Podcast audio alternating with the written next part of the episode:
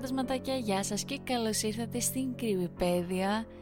Λοιπόν, αυτή την Παρασκευή μας περιμένει μια ωραιότατη ιστορία από το Reddit. Κανονικά είχα άλλα πράγματα στο μυαλό μου για αυτή την Παρασκευή, αλλά την είχα διαβάσει και λέω θέλω να σας την αφηγηθώ χθες. Οπότε, χωρίς να χάσουμε χρόνο, ας ξεκινήσουμε με την ιστορία. Η ιστορία έχει τίτλο «Αγόρασα έναν ανατριχιαστικό πίνακα σε μια διαδικτυακή δημοπρασία». Κάτι δεν πάει καλά με αυτό. Πάντα μου άρεσαν οι ανατριχιαστικές αυτές οι ηλικιότητες. Φανταστείτε άρχισα να γράφω τις δικές μου ιστορίες, τις τρομακτικές, κυρίως επειδή ήθελα να δημιουργήσω κάτι που δεν θα διαβάζω για τον εαυτό μου, όσο παδός του τρόμου. Μετά περίπου μια δεκαετία τα κατάφερα και στις μέρες μας είναι ο μόνος τρόπος που μπορώ να πληρώνω τους λογαριασμούς μου. Ποτέ όμως δεν πίστευα ότι η ζωή μου θα μετατραπόταν σε ιστορία τρόμου. Πόσο ηρωνικό είναι αυτό. Μερικοί άνθρωποι διακοσμούν τα σπίτια τους με πολύχρωμα βάζα γεμάτα λουλούδια, μπιχλιμπίδια και κρυστάλλινα γλυπτά δελφινιών και νεραϊδούλες. Όμως εγώ προτιμώ να καλύπτω τους στίχους μου με φρικιαστικά σχέδια, πίνακες ζωγραφικής και έργα τέχνης. Όσο πιο τρομακτικό και παράξενο, τόσο το καλύτερο. Έτσι, όταν ο φίλος μου ο Μάρκους με έστειλε ένα μήνυμα με τον τίτλο «Κοίτα αυτόν τον πίνακα μιας ανατυχιαστικής γριάς», γέλασα και έκανα κλικ στο σύνδεσμο χωρίς πολλή σκέψη. Ανακατευθύνομαι σε μια σκοτεινή, ξένη σελίδα που παλιοί και νέοι πίνακες πολλούνται σε μια τελείωτη διαδικτυακή δημοπρασία. Δεν είχα ξανακούσει για την εταιρεία αυτή, αλλά δεν με εμπόδισε από το να βγάλω την πιστοτική μου μόλις είδα την εικόνα που μου έδειξε. Το υπνοτικό και παράξενο πρόσωπο μιας γυναίκας με κοιτούσε. Φαίνονταν τόσο πραγματική και όμως εντελώς σουρεάλ. Μην αναφέρω εννοείται το ότι είναι τρομακτικό. Οι κόρες των ματιών της ήταν πολύ μεγάλες και μαύρες. Το χαμόγελό της ήταν πολύ πλατή, τεντωμένο ήταν ένα πορτρέτο μιας ηλικιωμένης γυναίκας που φαινόταν να είναι στα 70 στα 80 της. Ήταν ντυμένη με σκούρα, μοναστηριακά ρούχα που υποθέτω ότι ήταν περίπου 200 ετών. Σκέφτηκα ότι ήταν κάποιο είδος αντιγραφή ενός παλαιότερου πίνακα, δεδομένου ότι η τιμή ήταν μόνο στα 50 ευρώ. Το στυλ παρόμοιο με έναν πίνακα αναγέννησης οι πινελιές καλά κρυμμένες, το πρόσωπό της φωτογραφικά ρεαλιστικό, σαν ζωγραφισμένο από ένα παλιό δάσκαλο. Η γυναίκα στον πίνακα καθόταν σε μια ξύλινη καρέκλα αντίκα με διακοσμήσεις χαραγμένους στους στήλους της πλάτης. Τα μάτια της φαίνονταν να με ακολουθούν και με κοιτούσαν κακόβουλα. Η εντύπωση που είχα ήταν ότι ήταν ένα πραγματικό πρόσωπο που με κοίταζε από το πορτρέτο σαν να κοιτάζει μέσα από ένα παράθυρο και να βλέπει το πρόσωπο ενός αγνώστου ξένου να στέκεται ακριβώς έξω. Ένιωσα σαν να μπορούσε να φτάσει μέσα από την οθόνη και να μαρπάξει αν το ήθελε. Χωρίς δισταγμό έβαλα τα στοιχεία της πιστοτικής μου πριν κάποιος άλλος μπορέσει να το αγοράσει. Το πράγμα παρά ήταν περίεργο για να το προσπεράσω. Μετά από μια εβδομάδα αναμονή το δέμα έφτασε στο κατόφλι μου. Το είχα ξεχάσει από εκείνο το σημείο αφού ήμουν απασχολημένος με άλλα πράγματα, αλλά μόλις είδα το χαρακτηριστικό επίπεδο ορθογώνιο σχήμα τυλιγμένο σε καφέ χαρτί, θυμήθηκα την αγορά και την έφερα μέσα με μια απόλαυση, ευτυχής να το ξετυλίξω αμέσως. Μόλις το άνοιξα, η καρδιά μου έπεσε και ένιωσα άρρωστος. Σπάνια ένιωθα τύψεις όταν αγόραζα κάτι, αλλά σίγουρα το ένιωσα όταν κοίταξα κάτω το πρόσωπο της γυναίκας. Φαινόταν ζωντανή, και φαινόταν αναμφισβήτητα κακιά. Η ιδέα να κρεμάσω αυτό το πράγμα στον τοίχο με αποθούσε πάρα πολύ. Απλά αγγίζοντάς το ένιωθα λες και μαζεύω μια χούφτα σκουλίκια. Έκανε το δέρμα μου να σέρνεται. Αφού το βάλα κάτω δεν ήθελα τίποτα περισσότερο από το να το ξεφορτωθώ. Αλλά ήταν λάθος το να το πετάξω στα σκουπίδια. Ποτέ δεν ήμουν τέτοιος άνθρωπος ειδικά με τη τέχνη. Δεν είχε σημασία πόσο ανετυχιαστικό ήταν, κάποιος είχε βάλει πολύ χρόνο και προσπάθεια σε αυτό. Ωστόσο ήταν υπερβολικά ενοχλητικό να κρέμεται σε ένα τείχο στο σαλόνι που θα το έβλεπα όλη την ώρα. Πήγα στην κουζίνα και πήρα τα γάτια του φούρνου, παίρνοντας τον πίνακα, κρατώντας τον μπροστά μου, λες και ήταν αδιενεργό.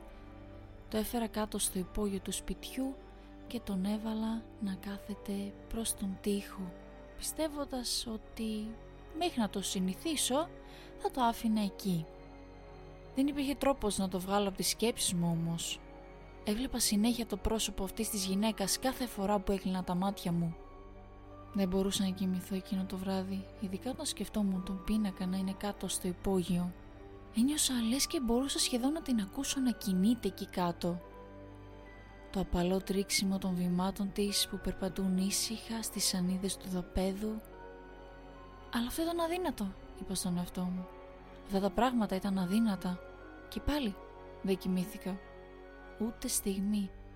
Το επόμενο βράδυ πήγα κάτω στο υπόγειο για να πλύνω τα ρούχα, αφού έχτισα το θάρρος όλη αυτή την ημέρα για να κατέβω κάτω και περπάτησα πέρα από τον πίνακα. Τα κατάμαυρα μάτια της γυναίκας φαίνονταν να με ακολουθούν καθώς περνούσα. Ολόκληρο το σώμα της ήταν μέσα στις σκιές και οι ζωφερές λεπτομέρειες του προσώπου της ήταν ελάχιστα ορατές από το χαμηλό φως του υπογείου. Ήταν αργά τη νύχτα και ζούσα μόνος και έτσι φρίκαρα όταν άκουσα κάτι να πέφτει και όταν γύρισα την πλάτη μου σε αυτήν ένα ρίγος διαπέρασε το σώμα μου. Με κοιτούσε. Δεν είχε κουνηθεί κι όμως τα μάτια της φαίνονταν να με ακολουθούν. Όμως φαίνεται ότι ένα κουτί είχε πέσει, χύνοντας το περιεχόμενό του στη καρέκλα δίπλα στον πίνακα. Κι όμως δεν είχα πλησιάσει αρκετά για να ενοχλήσω το κουτί αυτό. Το χαμόγελο της γυναίκας φάνηκε να είχε μεγαλώσει Έβλεπα περίεργα δόντια να αρχίζουν να κρυφοκοιτάζουν κάτω από τα σκασμένα ματωμένα χείλη της. Αλλά ίσως αυτή να ήταν φαντασία μου. Αποφάσισα να μην κοιτάξω πιο προσεκτικά.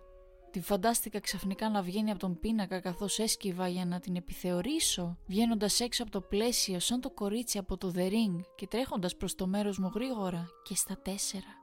Κουνώντας αυτή την εικόνα από το μυαλό μου, σήκωσα ξανά το κουτί και γύρισα. Έβαλα γρήγορα τα άπλυτα στο πλυντήριο, το άναψα και μετά περπάτησα προς τα πάνω. Δεν υπήρχε αμφιβολία. Το χαμόγελό της είχε τεντωθεί και είχε γίνει μεγαλύτερο και κάτω από αυτά είδα μια μικρή σειρά δοντιών, βρώμικα, στραβά, εντελώς μη ανθρώπινα. Ήμουν πολύ σίγουρος ότι δεν την είχα δει ξανά έτσι.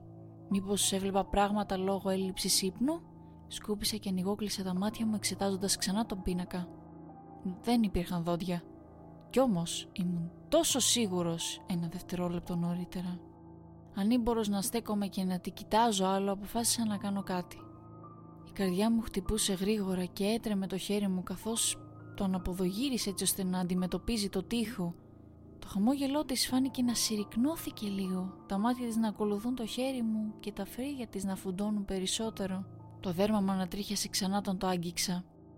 Όταν κοιτούσα τον τοίχο όμως δεν ένιωθα καλύτερα, αλλά πιο ανήσυχα, σαν να είχα γυρίσει την πλάτη μου σε έναν θανάσιμο εχθρό. Και πάλι εκείνο το βράδυ άκουσα κάποιον στο υπόγειο να κινείται, περπατώντας από δωμάτιο σε δωμάτιο. Χάρηκα που δεν ανέβηκε τις σκάλες, αλλά είχα ένα προέστημα ότι θα το έκανε και σύντομα. Όλη τη νύχτα έμεινα ξύπνιος ακούγοντας τα βήματα Κάθε τρεις και λίγο τα άκουγα και κάθε τόσο υπήρχε ένα άκουσμα γέλιου σαστισμένο και ανησυχητικό. Το επόμενο πρωί κάλεσα ένα φίλο. Χρειαζόμουν και κάποιον άλλον να το κοιτάξει για να νιώσω λιγότερο μόνος, υποθέτω. Ήλπιζα ότι η παρουσία ενός άλλου ατόμου θα έκανε τα πράγματα καλύτερα με κάποιον τρόπο, αλλά έκανα λάθος. Πέρασε ο φίλος μου ο Μπρέντ και τον έφερα στο υπόγειο αμέσως έριξε μια ματιά στον πίνακα, ο οποίος τώρα μυστηριωδώς αναποδογύριζε κοιτώντας προς τα εμάς και στη συνέχεια βγήκε κατευθείαν από το δωμάτιο φωνάζοντας «Με τίποτα». Ανέβηκε τις σκάλες και βγήκε από την εξώπορτα του σπιτιού προς μεγάλη μου έκπληξη. Τον ακολούθησα και στάθηκα μαζί του στα μπροστινά σκαλιά. Ο Μπρέ ήταν έξω με τα χέρια του στα γόνατα, έσκυψε και φαινόταν πολύ λαχανιασμένος αλλά μετά συνειδητοποίησα ότι δεν ήταν απλά δύσπνοια, ήταν εντελώς τρομοκρατημένος. «Πού στο διάλογο βρήκες αυτό το πράγμα» ρώτησε. «Δεν μπορείς να το κρατήσεις, δεν μπορείς να το κάνεις αυτό, είναι σατανικό. Κάτι έχει, πρέπει να είναι στοιχειωμένο, με κοίταξε μέσα στη ψυχή μου. Πώς, πώς μπορείς να κοιμάσαι με αυτό το πράγμα στο σπίτι σου» ε, δεν κατάφερα να κοιμηθώ. Έχω να κλείσω μάτια από τότε που πήρα αυτό το πράγμα. Με κοίταξες στα μάτια. Ξεφορτώσου το. Του είπα θα το κάνω, με κάθε πρόθεση να το πετάξω στο σκουπίδια ή να το κάψω αφού φύγει. Αλλά για κάποιο περίεργο λόγο δεν μπορούσα. Αποφάσισα ότι έπρεπε να κάνω κάτι με αυτό πρώτα. Έπρεπε να βρω κάποιες απαντήσεις.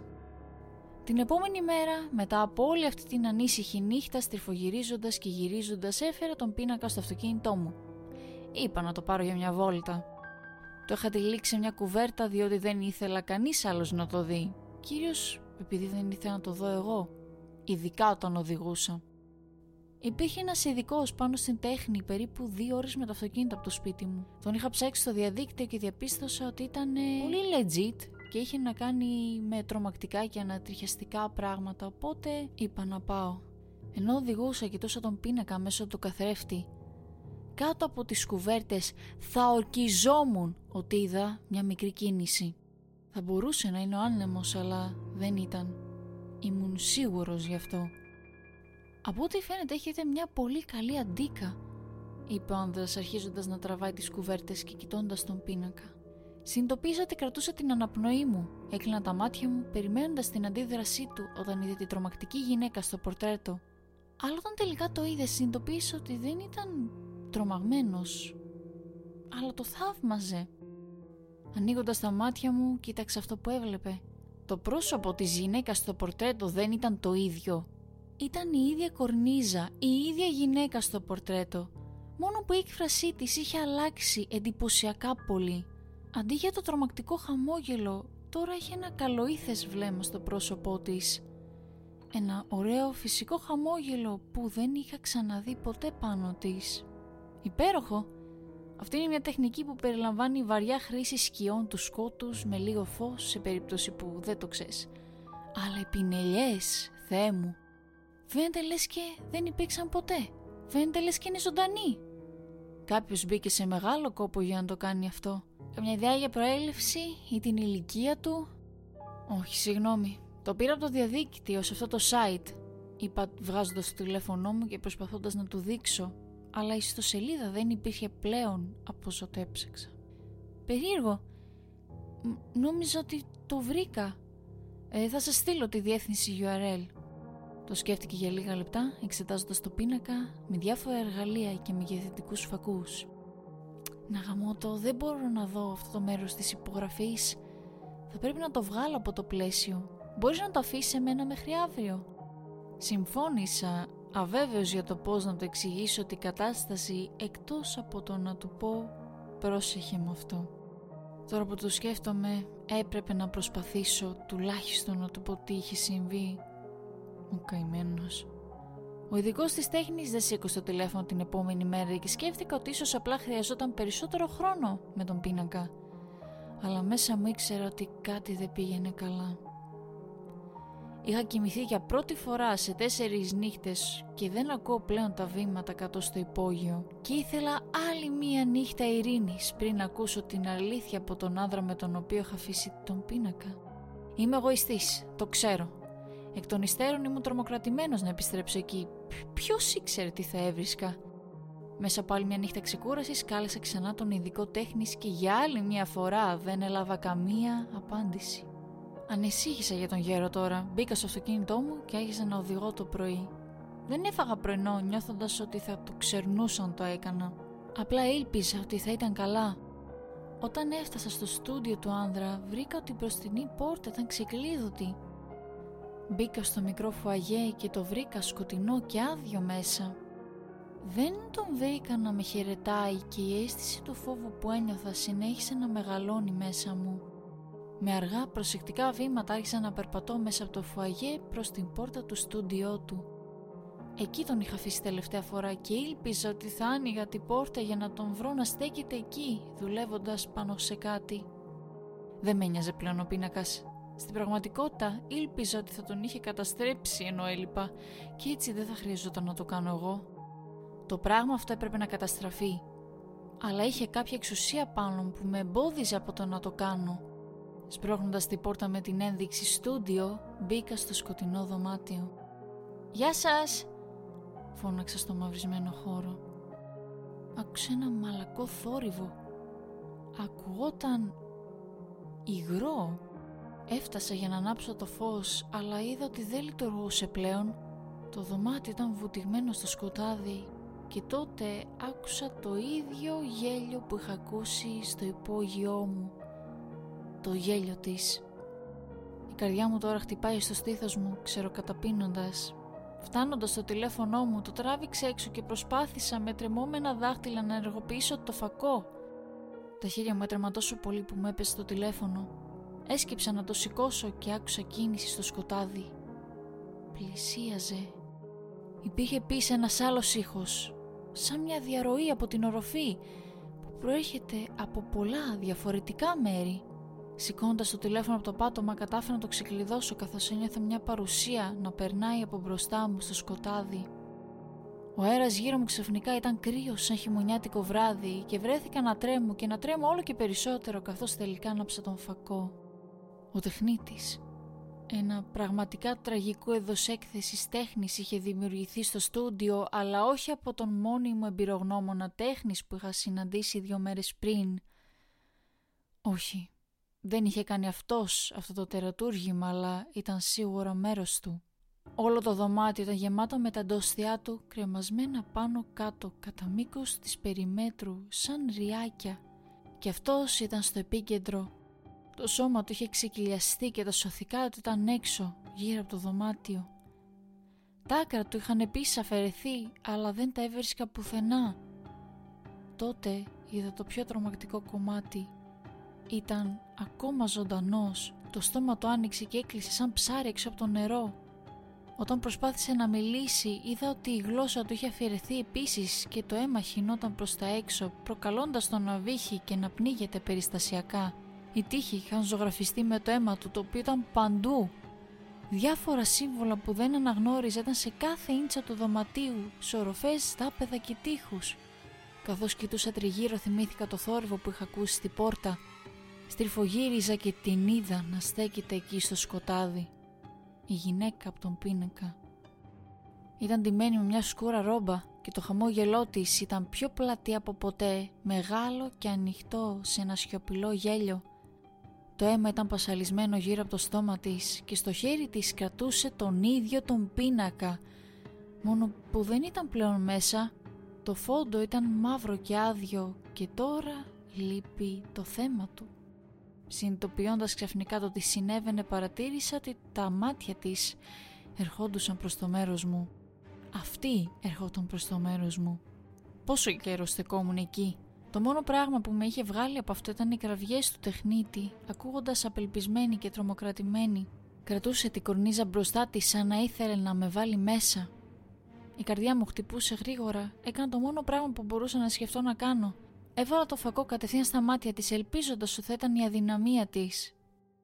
Ένα πλάσμα που φέρει τη σχέση και το σκοτάδι σκέφτηκα ότι ίσως το φως θα έκανε κάτι για να τη σταματήσει. Δούλεψε. Τη στιγμή που η λάμψη χτύπησε τα μάτια της έβαλε τα χέρια της μπροστά για να προστατευτεί, αλλά τα χέρια της συνέχιζαν να καίγονται και τσίριζε σαν βρικόλακα στον ήλιο. Παρ' όλα αυτά συνέχισε να κινείται προς το μέρος μου. Τρομοκρατημένος έκανα πίσω, σκόνταψα πάνω σε μια καρέκλα και έπεσα στο πάτωμα. Το τηλέφωνο έπεσε από το χέρι μου και έφυγε μακριά προς την κατεύθυνση του τεχνίτη. Το πρόσωπό του φωτίστηκε κοιτώντας με με τη σκληρή λάμψη του. Κοίταζε τον τοίχο και μπορούσα να δω ένα διακόπτη φωτός εκεί. Παλεύοντας να σηκωθώ στα πόδια μου, είδα ότι ήταν σχεδόν από πάνω μου και την άκουγα να ψιθυρίζει ήσυχα κάποιο είδος προσευχής ή να ψέλνει κάτω από την αναπνοή της. Έκανε μια γρήγορη κίνηση και έσκυψε φέρνοντα το πορτρέτο κάτω από το κεφάλι μου που θα ήταν εκεί μια στιγμή πριν. Είχα την αίσθηση ότι αν δεν είχα βγει από τη μέση θα είχα κολλήσει μέσα σε αυτόν τον πίνακα τώρα, όπως και αυτή. Στο θαμπό φως κατάφερα να βρω το διακόπτη φωτό στο κοντινό τοίχο με το χέρι μου και το άνοιξα, ρίχνοντας ολόκληρο το δωμάτιο σε σκληρό, λευκό, τεχνητό φως. Η γυναίκα από τον πίνακα όρλιαζε, το δέρμα της έβραζε και έβγαζε φουσκάλες όπου έσκαγαν με πίον και αίμα να τρέχουν από αυτές.